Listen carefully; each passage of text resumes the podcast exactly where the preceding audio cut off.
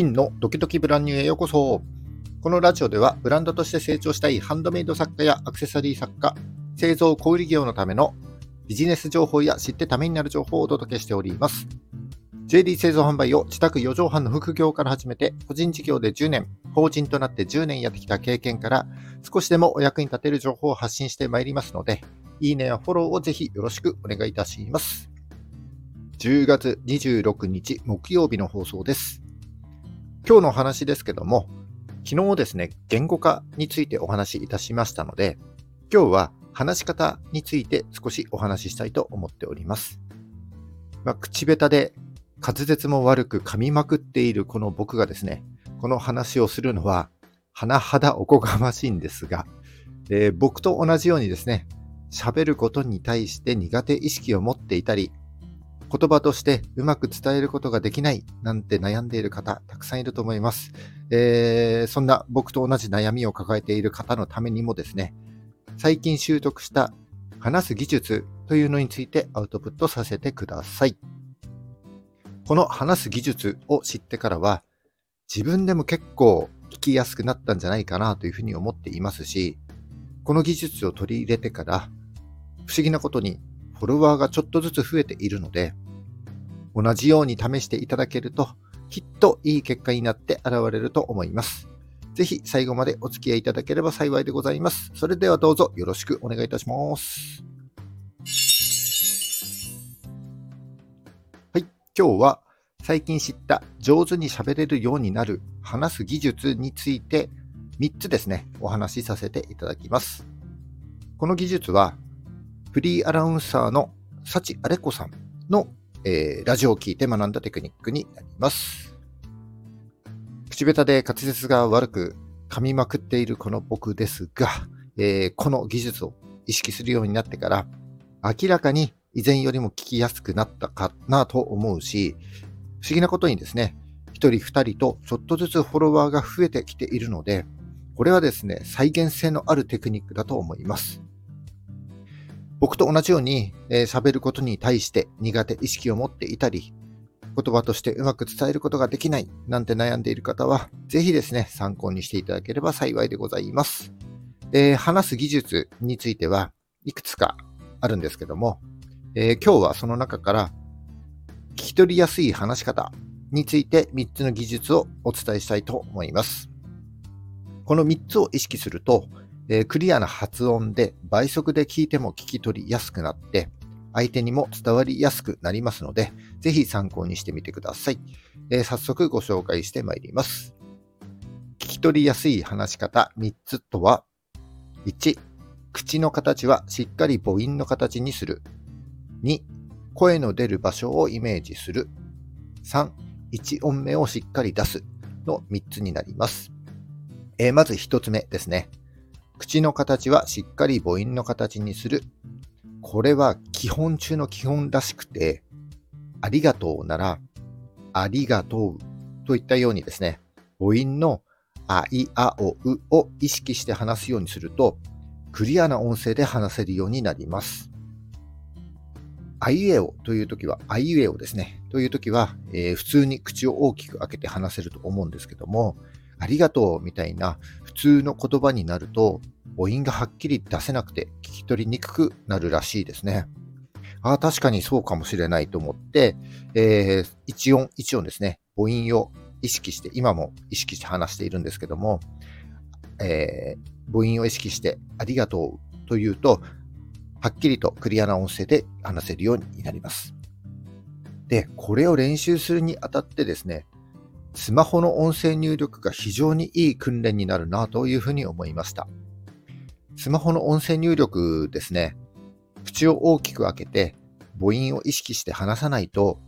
えー、スマホが僕の声を認識してくれなくて、えー、めちゃくちゃな文章になって、えー、何度も手で入力し直す必要があります。もう最初から手で入力した方が早かったじゃんみたいな感じになるんですけども、母音を意識してスマホに向かって音声入力をしていただけると、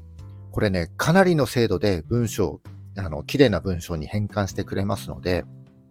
例えば、ブログの原稿なんかも、音声入力で作るようにするとですね、えー、話し方の練習とブログの原稿作りが一度にできちゃうということになりますので、これ一石二鳥になります。えー、口の形はしっかり母音の形にする。これはですね、常に意識しておきたいポイントになりますので、ぜひ、えー、お試しください。次が、声の出る場所をイメージする。うんと、これ不思議なんですけども、頭の上から声が出るようなイメージを持つと、こんな風に高い声が出るし、お腹の中から声が出るようなイメージを持つと、えー、こんな風に低い声が出るんですね。えー、声が高かったり低かったりして、声の音が安定していないとですね、なんか大事なこと言ってそうなんだけど、聞き取りにくくてよくわかんないっていう風に捉えられてしまって、話したいことが伝わらないということになってしまいます。非常にもったいないですよね。えー、声の出る場所をイメージすることによって、えー、声が安定するということでした。それでどこから出せばいいのかというと、鼻の下からまっすぐ前に出ているようなイメージを持つと、声の出方が変わってくるということです。で、実際にですね、今まで、えー、上を向いたり、下を向いたりして話してたんですけども、えー、まっすぐ前を向いて、鼻の下から声が出ているようなイメージで話すとですね、声の出方が非常に安定しているように聞こえました。これもぜひね、試してみていただきたいなというふうに思います。そして最後が、えー、初めの1音目をしっかり出すということです。これを意識するだけでめちゃくちゃ変わりますね。えー、今日もあの、だいぶ意識して話してるんですけども、えー、普段何気ない会話の中でもですね、おはようございますを、おはようございますとか、ありがとうございますを、ありがとうございますなんて言えない時がね、たくさんあると思うんです。ちょっとわざとらしいですけども、えー、でもね、その最初の1音目をはっきり出すことによって、えー、その後に続く言葉も不思議とクリアになっていきます。えー、この1音目をしっかり出すということをね、意識すると全然変わります。これもぜひお試しいただきたいなというふうに思います。はい、えー、以上ですね、今日は上手に話せるようになるための話す技術についてご紹介いたしました。この話す技術については、他にもですね、えー、棒読みしないように話すコツとか、えー、口癖、えーとかあーとかってね、そういう口癖を直すコツなんていうのもあの聞いたんですけれども、えー、今日はですね、その中から聞き取りやすい話し方に絞って3つをお伝えいたしました。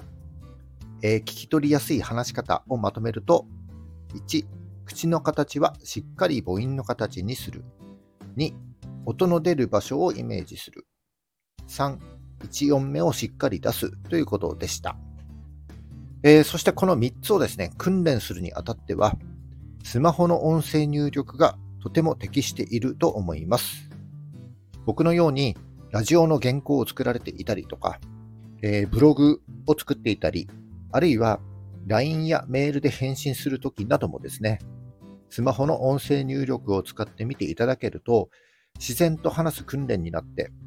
えー、今日の3つをですね、意識して話すようにすると、上手に話せるようになっていくと思います。僕もこの技術を知ってから、自分で聞いていてもですね、全然聞こえ方が変わってきたなというふうに思うし、不思議なことにちょっとずつフォロワーが増えてきているので、ぜひお試しいただければ、えー、きっといい結果につながると思います。僕と同じように喋ることに対して苦手意識を持っていたり、言葉としてうまく伝えることができないなんていうふうに悩んでいる方は、ぜひ今日の話を参考にしてみてください。えー、以上ですね、えー、今日は話す技術についてお話しさせていただきました。この放送が少しでも役に立ったためになったと思った方は、いいねをお願いします。聞いたよという印で、いいねボタンをポチッと押して残して帰っていただけると非常に嬉しいです。励みになります。えー、今後も頑張って配信してまいります。よかったらフォローもぜひよろしくお願いします。はい、えー、10月26日木曜日ですね。今日も頑張っていきましょう。バイバイ。